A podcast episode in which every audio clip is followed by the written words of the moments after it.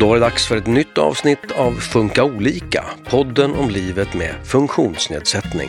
Hur kan livet se ut för barn med rörelsenedsättning? Och vilket stöd kan hela familjen behöva? Idag delar två föräldrar till barn med rörelsenedsättning med sig av sina erfarenheter tillsammans med en sjukgymnast som till vardags hjälper barn med rörelsenedsättning och deras familjer.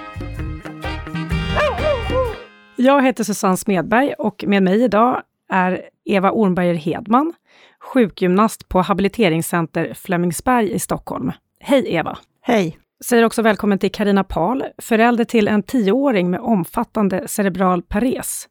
Och Karina sitter också med i styrelsen RBU Stockholm, Riksförbundet för rörelsehindrade barn och ungdomar. Hej Karina. God morgon. Och välkommen också du Fredrik Kvistberg. Du är förälder till en nioåring som också har omfattande cerebral pares och också grundare av Sveriges första framefotbollslag. Vad är det för någonting? Ja, framefotboll är ju man spelar med en bakåtvänd rullator. Eh, och den här bakåtvända rullatorn heter ju på engelska walking frame, så därav kommer framefotboll. Utvecklades i England och då förra året startade vi Sveriges första framefotbollslag.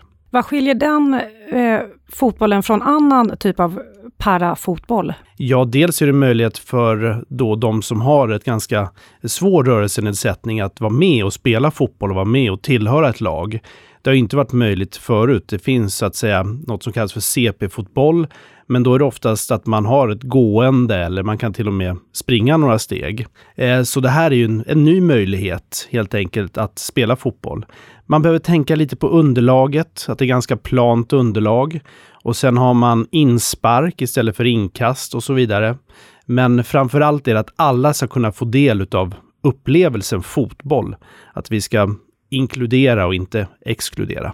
Jag tänkte vi skulle gå över och prata lite om era barn nu, Karina och Fredrik. Och vänder mig till dig då, Karina. Vill du börja lite och berätta vem ditt barn är? Eh, min dotter heter Meja och är tio nu, men blir snart elva. Eh, och hon har en eh, CP-skada som innebär att hennes motorik är väldigt påverkad. Men hon har ingen kognitiv nedsättning. Så det som utmärker Meja är egentligen att hon tänker inte på att hon har en funktionsnedsättning, utan brukar säga så här att ja, jag kan inte gå, men nu ska jag eh, gå och hoppa på bounce. Eller ja, jag kanske inte pratar som alla andra, men jag ska hålla tal inför klassen.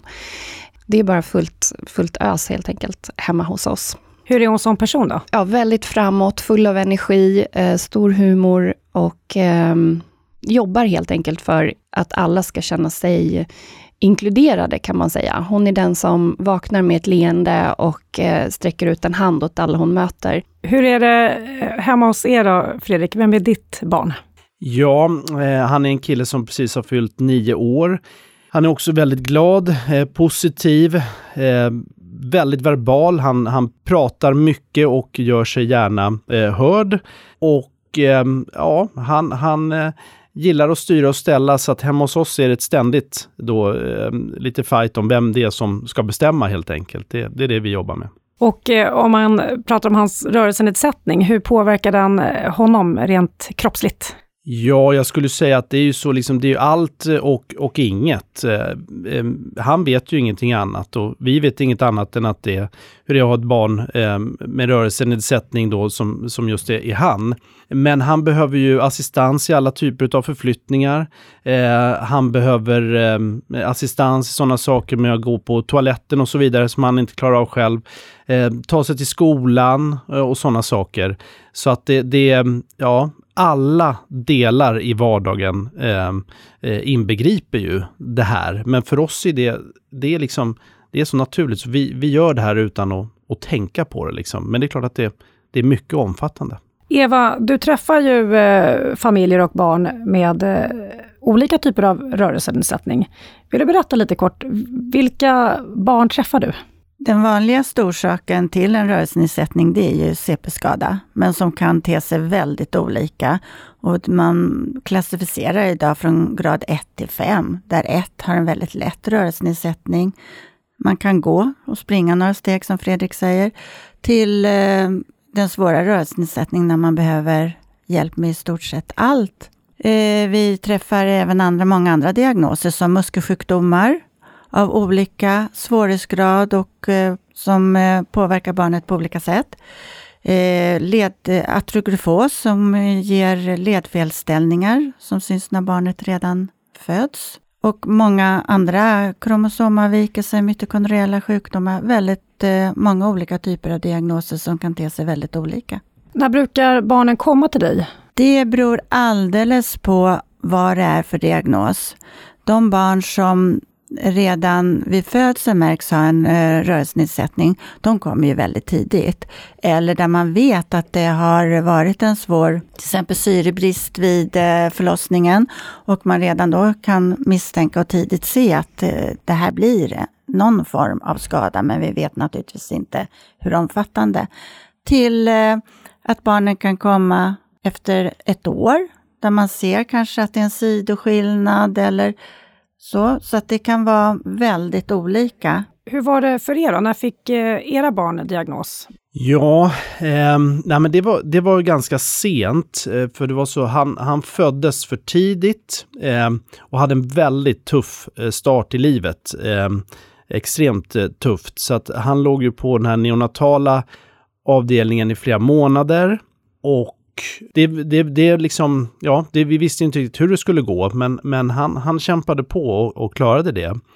Så sen så förklarades det mesta då med, med en, en, senare utveckling av att ja, men han är för tidigt född och så vidare. Så att han var nog över ett, ett år och två månader när han fick eh, diagnosen CP-skada.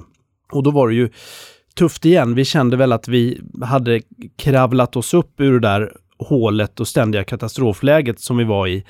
Och det var ett nytt slag. Så att, ehm, ja, det var, det var, det var tufft. För man, man, det blir som en chock och det tar lite tid att, att förbereda sig. Man har tusen frågor och så vidare. Men, men med tiden så blir det ju mer ett, ett normalläge sådär. Men, men eh, det, det, var en, det var tufft. Men hade ni anat något eh, själva innan? Ja, vi, eftersom eh, det liksom, eh, han, han har ju en stora syster och vi, vi kunde ju se vad, att det är flera saker här som kommer väldigt sent. Men då förklarades det ju då med att han var för tidigt född och man ska ha tålamod och så vidare.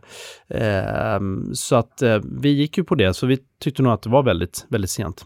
Och hur såg det ut för, dig, för Meja då? När fick hon sin diagnos? Hon fick sin diagnos när hon var åtta månader. Men eh, vi hade en väldigt snabb förlossning med Meja. Eh, eller sagt, jag var inne först en omgång då eh, vi fick åka hem igen. Då hon åkte upp i min mage på ett väldigt konstigt sätt och vi var hemma i några dygn och hon betedde sig tänker jag så här efteråt, väldigt, väldigt konstigt i magen. Jag borde aldrig ha åkt hem. Hon borde ha fått komma ut. Eh, men gjorde inte det. Och när det väl var dags, då gick det på två timmar. Och eh, alla tester som gjordes direkt på navelsträng och allt vad de gör för någonting sa bara att allt är perfekt.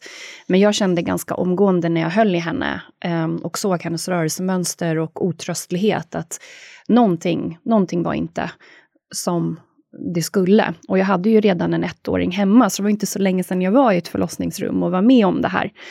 Så det tog väl bara något dygn innan hon lades in på neonatalen och eh, massa, massa tester och mediciner sattes in. Eh, men vi åkte därifrån två veckor senare med, med vad vi fick höra, ett friskt barn. De kunde inte säga vad som hade gått, eller att, att det var någonting, men de kunde inte heller säga det är ingenting. Och vi var inte hemma mer än några dagar innan hennes smärta blev påtaglig och jag fick inte i henne mat. Eh, och BVC skickade oss eh, tillbaka till sjukhuset och då upptäckte de eh, reflux och sår i halsen och satte in medicin för det. Men sa igen att nej, ni har ett friskt barn. Så fort hon inte har ont i halsen längre och får i sig mat så kommer allting bli eh, perfekt.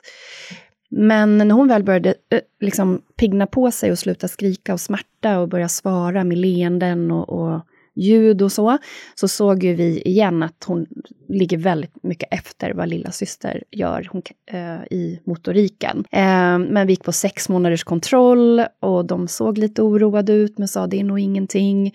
Och sen var vi tillbaks då vid åtta månader och då sa de bara pang på, nej hon har en CP-skada. Och då kommer de där tusen frågorna, men inga svar. Man undrar vad är det? Vad kan jag googla på? Eller ja, internet var inte så utvecklat ändå. Facebook fanns inte.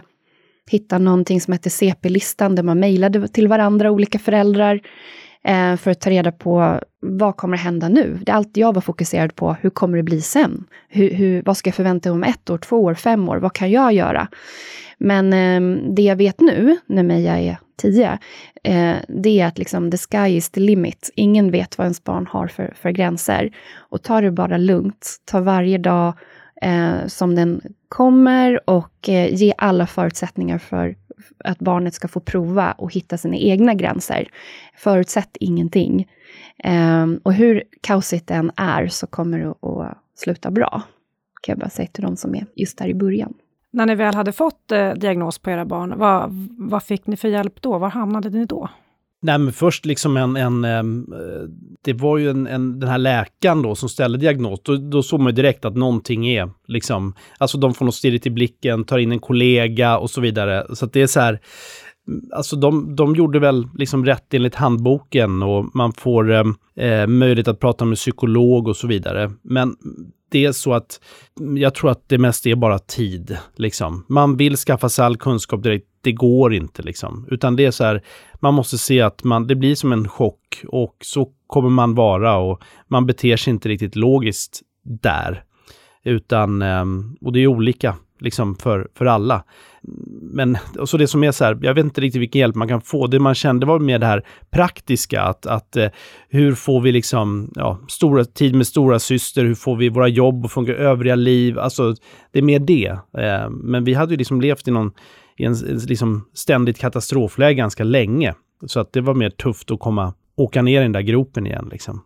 Jag, jag skulle säga också att här kan, här kan verkligen Sverige rycka upp sig lite, skulle jag säga. Eh, för när man hamnar och får den här diagnosen och det man får göra är att träffa då ett team och en kurator, vilket är ju i och för sig jättebra. Men det man behöver är ju eh, en samordnare som säger okej, okay, nu är ni i det här läget. Vi, ni har inte varit det förut, men det har vi varit. Eh, här får ni allt underlag vi har samlat från andra föräldrar i samma situation. Här får ni ett kontaktnät det händer inte idag, eh, utan man får söka sig fram själv. Eh, och har man då turen att träffa andra föräldrar, det är där man får den kunskapen. Eh, vilka rättigheter man har och vart man ska vända sig. Och det är någonting som jag vill jobba för eh, nu när vi kommit en bit upp ur här, den här gropen. Att så ska det inte behöva vara. Eva, känner du igen det här hos familjer du träffar, det Fredrik och Karina beskriver? Ja, både ja och nej. Mycket det här att trilla ner i en grop och många föräldrar har ju aldrig träffat en person med funktionsnedsättning tidigare, förutom gamla släktingar. Vilket gör att man hamnar bara i en stor svart grop och har ingen aning om vad framtiden blir. Men samtidigt så är det också så att alla föräldrar är olika. Så en del föräldrar vill inte ta den här hjälpen. Man, man eh, orkar inte se att det blir svårt. Så vi kan inte göra för mycket i förväg heller. Vilket stöd brukar erbjudas vid ett första möte då, när man kommer till dig till exempel? Eller till habiliteringen? Eh, det ser lite olika ut på olika habiliteringar. Hos oss eh, har kurator och psykolog första samtalet och ger då information om vilka möjligheter och, av stöd och hjälp man kan få av samhället, men också av habiliteringen och att man kan komma och få stödsamtal på habiliteringen eller de länsövergripande verksamheterna som vi har. Och därefter så när det gäller rörelsenedsättning så är det väldigt ofta sjukgymnast kommer in. Karina, hur skulle du säga att rörelsesättningen påverkar Meja i det dagliga livet? Meja kan ju inte förflytta sig själv, inte stå, sitta, gå, hålla balansen. Hon har också svårt med finmotorik, att styra liksom, styrkan och hastigheten i rörelser. Så hon har ju eh, alla hjälpmedel man kan tänka sig och assistans dygnet runt. Så det är klart att det, jag tycker att det påverkar henne jättemycket. Men jag tror inte Meja ser det så. Utan Meja hon har hittat sitt sätt att göra sina TikToks, TikToks eh, heter det, och eh, eh, shuffla och bouncea och allt vad hon sysslar med. Um, hon gör det på sitt sätt liksom. Och jag tror inte hon känner några hämningar alls. Och såklart att elrullen, när den kom så blev ju det en stor frihet. Den swooshar ju hon runt i, eh, i alldeles för snabb hastighet. Och racerunning, när vi började med det, eh, också en stor frihet. Och hon använder ju inte den som man ska, utan hon tar den till den högsta, brantaste backen och tar på sig en hjälm och så vill hon släppas ner för, för backen. Och, och hon ramlar, hon slår sig och eh, jag tänker, det gör ju alla barn. Så det måste ju hon också få göra. Förutom elrullen då, är det något annat stöd som liksom genom åren har varit avgörande för henne? Mm. Skulle du säga? Från det, hennes första gåstol var ju en lycka för henne. Eh, att kunna ta sig runt själv. Och även eh, hoppgunga. Vi har fortfarande hoppgunga som vi styr upp eh, för hennes storlek. Att dansa runt i och hoppa runt i. Eh, men gåstolen var ju en enorm frihet för henne när eh, vi fick den första. Och sen när elrullen kom då, så blev det nästa fas i, i friheten. Fredrik, hur påverkas eh, din son av sin eh, rörelsenedsättning? Ja, han har ju också eh, samma utmaningar som vi hörde här tidigare om att eh, dels med, med, förflyttningar, så att han behöver ju assistans då i alla typer av förflyttningar. Eh, sen har ju han olika hjälpmedel. Han har en rullstol, han har en sån här eh, walking frame, då bakåtvänd rullator. Han har också en elrullstol. Jag tycker inte man ska vara rädd för att börja använda rullstol att eh, det har jag mött många andra föräldrar som tycker att ja, men det är liksom en misslyckande symbolik eller någonting sådär. Men eh, utan tvärtom, det, det, det, kan vara bra att de behöver lära sig och eh, det är också bra för koordination och träning. Men sen behöver de ju variation under dagen så att eh, det är synd att många blir väldigt sittande i sin, i sin rullstol, utan det, då är det bra att eh, ha lite olika typer av hjälpmedel och ibland också få igång en annan rörelse. Liksom. Men, men jag skulle säga att hjälpmedlen, ja, de är viktiga, men, men eh, också kunskap om dem och eh, variera positioneringen under dagen är, är superviktigt, så att man inte bara blir till ett. Vad gör de här stöden för barnen? Hur pass självständiga blir de i sina liv? Ja, alltså det, det är hjälpmedel, det, det, liksom, det hjälper ju till en del, men det är fortfarande så att det är, alltså, hindren är väldigt stora. Jag kan ta exempel som lekplatser, eh, som ju är idag, att det, det, finns inga anpassade lekplatser, vilket är eh, galet. Men det, det, är liksom det mest anpassade eh, stället de har att leka vid, det kanske är ett bord i bästa fall. Eh, så att det spelar ingen roll om du har en bra elrullstol eller du har en bra rullstol och så vidare. Du kommer ingen vart på en lekplats. Och det är likadana utmaningar i, i skolan, att eh, uterasterna, uteaktiviteter, ja, det är, det, är en, det är en tuff utmaning. För de här barnen, de hänger inte med. Eh, har man en, en snabb elrullstol, visst då kan man åka med lite, men då hinner man, kan man inte komma in eller man kan inte köra ner och så vidare. Så att det krävs, det är kombination som krävs där. Hjälpmedel löser inga problem. Människor löser problem och människor kan ta hjälp av hjälpmedel. Vi ska gå in lite på skola och sånt sen, men jag tänkte, era barn har assistans i skola också, eller? Eh, vi har nu assistans eh, dygnet runt och även i skolan. Tack gode gud, för det eh, är det som har fått henne att, att blomma i skolan. Och min son har ingen assistans, men han har ju en resursperson i, i skolan. så, så ligger det till där. Om vi eh, pratar lite träning då, eh, om vi eh, inte tänker så mycket hjälpmedel utan just fysisk träning. Vad för typ av träning brukar kunna bli aktuellt för barn med rörelsenedsättning? Det går egentligen inte att säga att det är en träning i och med att vi har så många olika diagnoser. Här pratar vi om CP-skador och då är det en typ av träning medan vi har till exempel muskelsjukdomar där man får tänka på ett helt annat sätt men även fortfarande stora rörelsenedsättningar och också att vi har lättare rörelsenedsättningar och svåra. Men det viktiga tycker jag är att leken, eller träning ska bli lek. Barn ska inte se det som en träning, för vi kan inte bota grunddiagnosen. Men vi kan hjälpa barnet att nå en optimal, för sig optimal funktion och sen kan hjälpmedel kompensera det andra, så att säga. I till viss del. Det finns stopp också. Och eh, därför har vi i habiliteringen också försökt hitta andra sätt än bara ren träning i ett rum. Vi har badgrupper på, jag tror alla habcenter, ridgrupper, klättringsgrupper beroende på den typ av skada som barnet har och har förmåga att klara av. Och det är för att få in träning som lek, men också att träningen måste bli i vardagen. För det är ingen idé att kunna saker hos sjukgymnasten om man inte kan använda det, applicera det i vardagen. Och kan du beskriva hur en träningssituation skulle kunna se ut i vardagen? Till exempel det lilla barnet, att man tränar när man klär av och på barnet, så kan man ju träna uppresning varje gång man ska dra ner byxorna.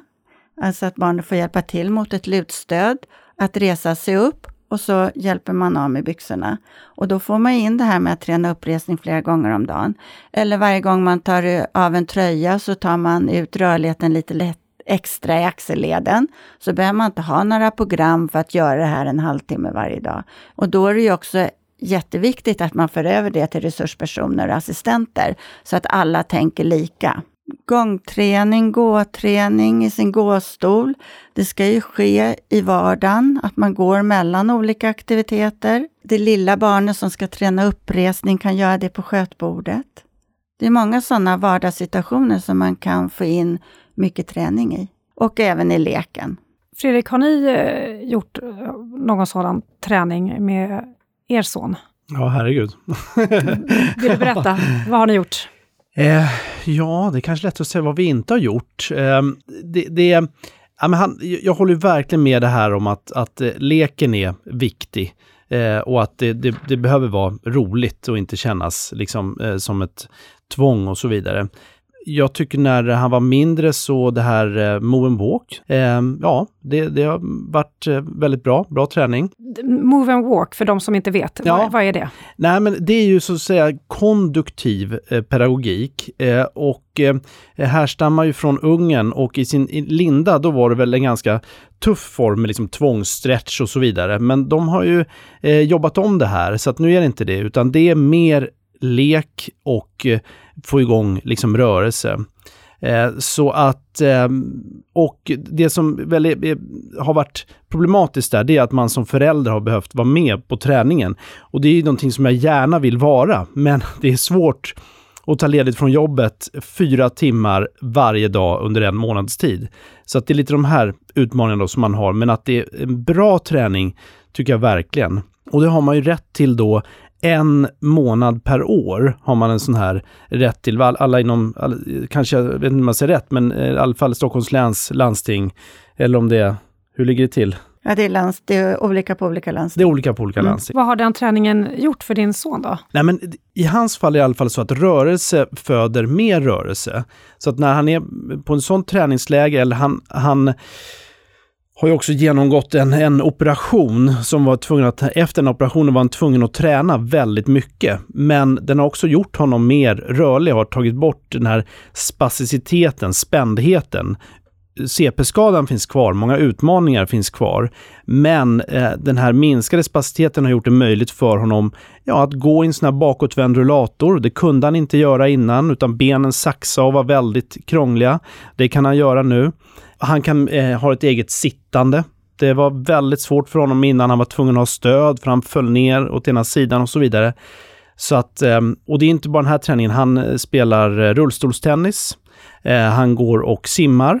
Och han håller också på med, med musik och sådär. Men, men även där så han, han, eh, ja, den här träningen har gjort det möjligt för honom att göra mer aktiviteter och också vara, kunna vara mer aktiv i skolan. Men, men det är ju en det är inte, det krävs en stor insats för att få till det. Men, men eh, ja, vi, vi har ju tyckt att det var värt det. Karina, vad har eh, du gjort för typ av träning med Meja då?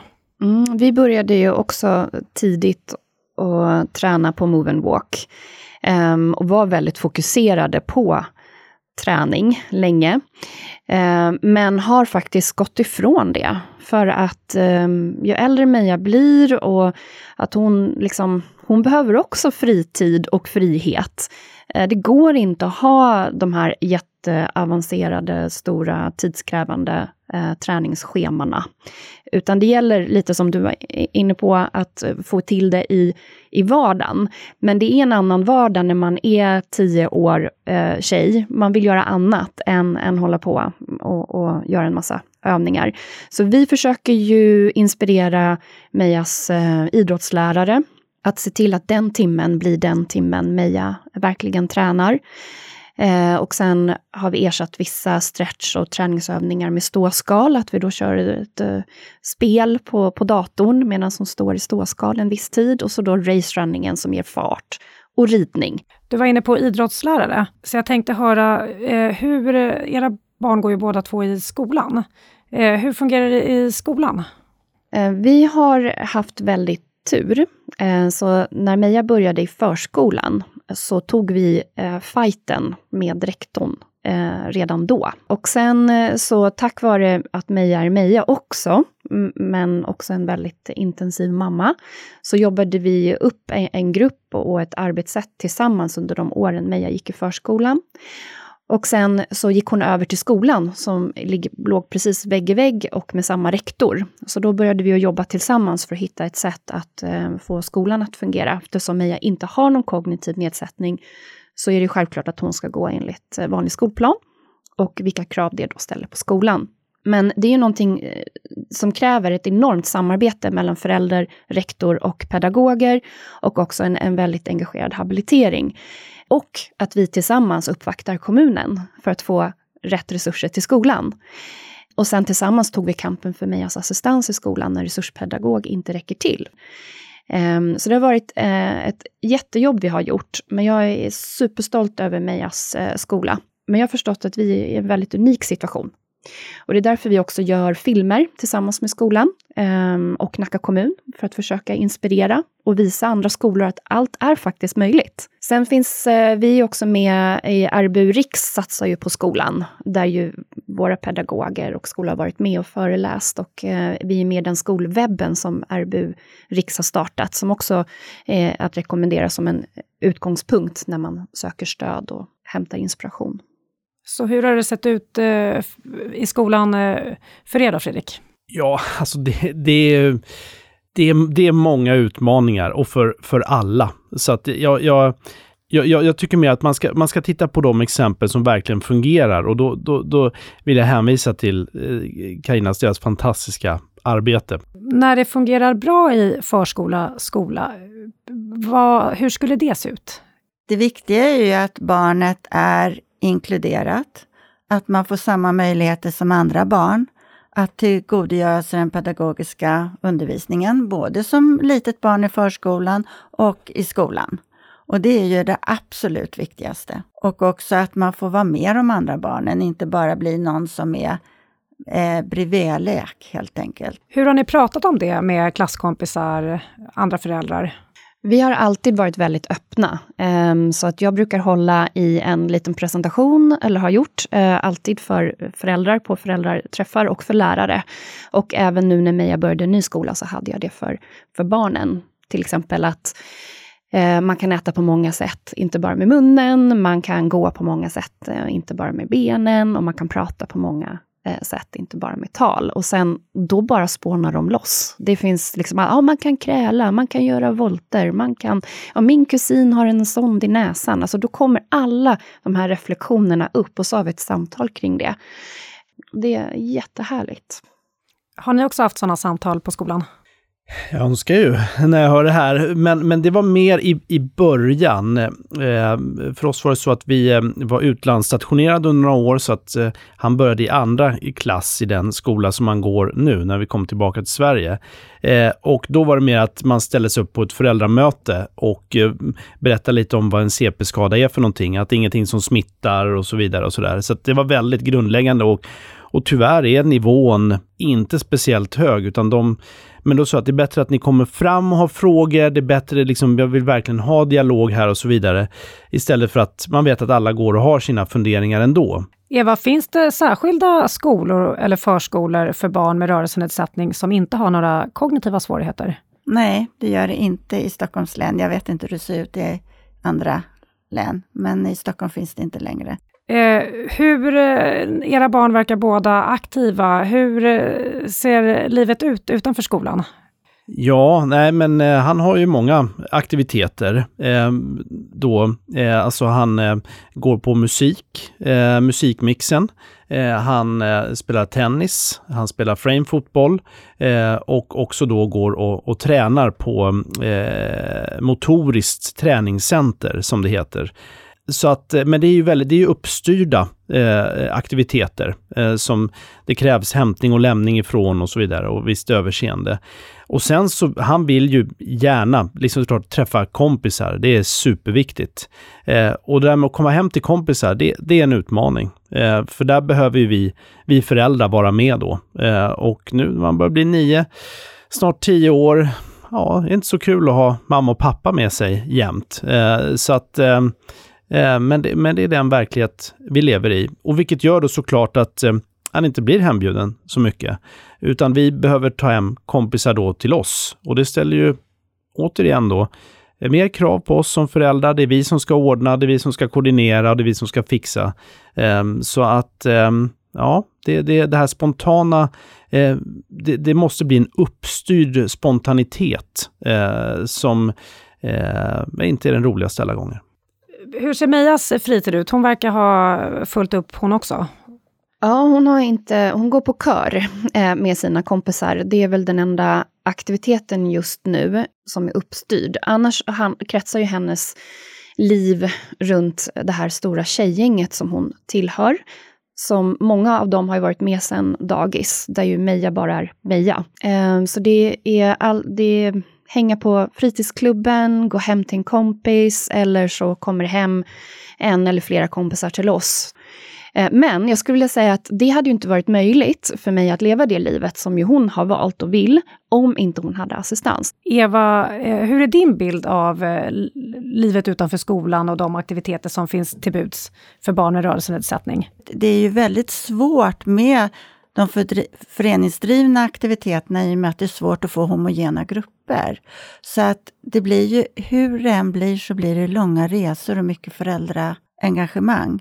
Och föreningslivet överlag är ju idag så att det, har man ett fotbollslag för ett barn utan funktionsnedsättning så är det föräldrar som driver det på de lägre nivåerna väldigt mycket som tränare. Och det, och det blir ju extra hårt mot föräldrar med ett barn med funktionsnedsättning som behöver göra så mycket annat än vad andra föräldrar eh, behöver. Så det, det är jättesvårt och eh, jag känner nog igen väldigt mycket av det Fredrik säger, att man är inte riktigt inkluderad i kompisgänget. Det är lite svårt, det är svårt att gå hem. Andra föräldrar kan bli lite osäkra, rädda att ta hem ett barn med, med en stor funktionsnedsättning. Hur ska vi göra? Hur ska vi bete oss? Så att eh, jag känner nog igen mer din bild tyvärr än vad Karinas bild är. Om, eh, jag tänker på det här, jag har förstått att det krävs mycket av förälder att vara förälder till ett barn med rörelsenedsättning. Men hur hanterar man balansen mellan att vara förälder och vårdgivare och hålla kontakter med assistans, ansökningar? Hur håller man isär de delarna, Karina? Håller isär? Det, det gör man inte, skulle jag säga, utan jag får ofta höra, det får säkert Fredrik också, åh vilken tur Meja har som har dig som mamma. Och ja, det tycker jag också såklart eh, att hon har. Och jag har tur som har henne.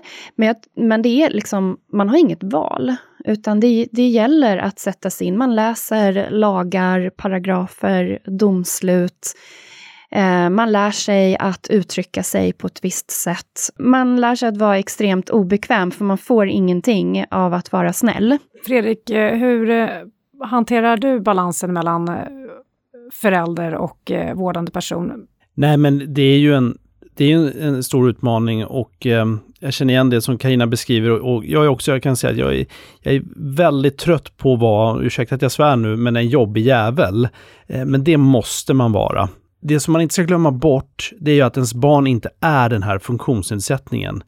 Och ibland, jag hamnar i den fällan, att när det är de här ansökningarna, när det är de här mötena, men mötena är nog värst när man ska beskriva gång på gång vad ens barn inte kan göra. Man bara eh, fokuserar på bristerna, det man inte kan göra, vad man inte klarar av och så vidare. Och sitta och prata om det och också fylla i blanketter om det. Och ibland när han är med i rummet, det, det, det går sönder inom mig. Alltså. Det, det gör verkligen det. Vad säger du om det här Eva? Vad är din bild av hos de föräldrar du träffar? Jag är ju inte så mycket inblandad som sjukgymnast i omvårdnadsbidragen och det, utan det är ju framförallt kurator. Och där vet jag att många kuratorer hjälper till också med att skriva om man behöver hjälp. Både att eh, som icke-svensk till exempel, att formulera sig på rätt sätt, men också vad som är viktigt och bra att tänka på att ta med. Men det blir ju en väldigt omvänd historia det här att man man ska jobba för att ens barn ska bli så självständigt som möjligt och uppnå så god rörelseförmåga och aktivitet som möjligt. Men sen när man ska ha hjälp och stöd, då ska man prata om allt som är så dåligt. Det, det är liksom en ond cirkel, det blir en konstig loop av det hela. Så att eh, där behöver man ju verkligen fundera på hur man ska göra på bästa sätt för barnen. Om man tänker stöd överlag, vad är din bild? Vilket stöd kan en familj behöva? Det är jätteolika. Det är jätteolika vad man eh, önskar och hur man klarar det i familjen. En del orkar inte alls stå på barrikaden så här mycket, men har en väldigt god omvårdnad hemma och tycker det fungerar. En del har en stor släkt, vänskapskrets som det fungerar med och en del ja, nej, det, det är så jätteolika som man försöka, får försöka parera och ge det stöd som familjerna önskar. För att en del vill inte ha för mycket hjälp heller och tycker att vi klarar det här på vårt sätt. Och en del orkar inte alls ha assistans hemma. Det inkräktar alldeles för mycket på vårt familjeliv och syskonens. Och en del vill inget hellre än ha det för att så att vi kan leva. Så att eh, det gäller att gå en balansgång och vara uppmärksam på vad varje familj önskar och har behov av. Tänkte i övrigt med, Eva var inne lite på det, att det ser olika ut hur mycket stöd man har omkring sig. Hur har det sett ut för er med eh, eventuella mor och farföräldrar? Har ni haft mycket stöd från eh, nära Ja, nej, men när det gäller de närstående eh, så, så är det klart att vi har haft ett eh, psykologiskt stöd, men eh, vi bor inte på samma ort. Så det, det är eh, praktiskt omöjligt. Um, när Meja var nyfödd och vi ju inte hade stöd någonstans ifrån och under tiden den kampen pågick så hade jag jättestort stöd av min pappa. Jag har nog överlevt tack vare min pappa. Jag tänkte bara inflika att eh, habiliteringen på Resurscenter har föreläsningar och grupper för far och morföräldrar som man inte ska glömma att eh, tala om för sina far och morföräldrar. Och där säger jag tack eh, till dig Karina Pahl och eh, tack Fredrik Kvistberg och tack Eva Ormberger Hedman, sjukgymnast på Habiliteringscenter Flemingsberg. Och stort tack till dig som har lyssnat. Du har lyssnat på Funka olika, en podd från Habilitering och hälsa som är en del av Region Stockholm. I nästa program träffar vi två vuxna som lever med rörelsenedsättning och pratar om jobb, föräldraskap och annat som hör vuxenlivet till. Vi hörs då!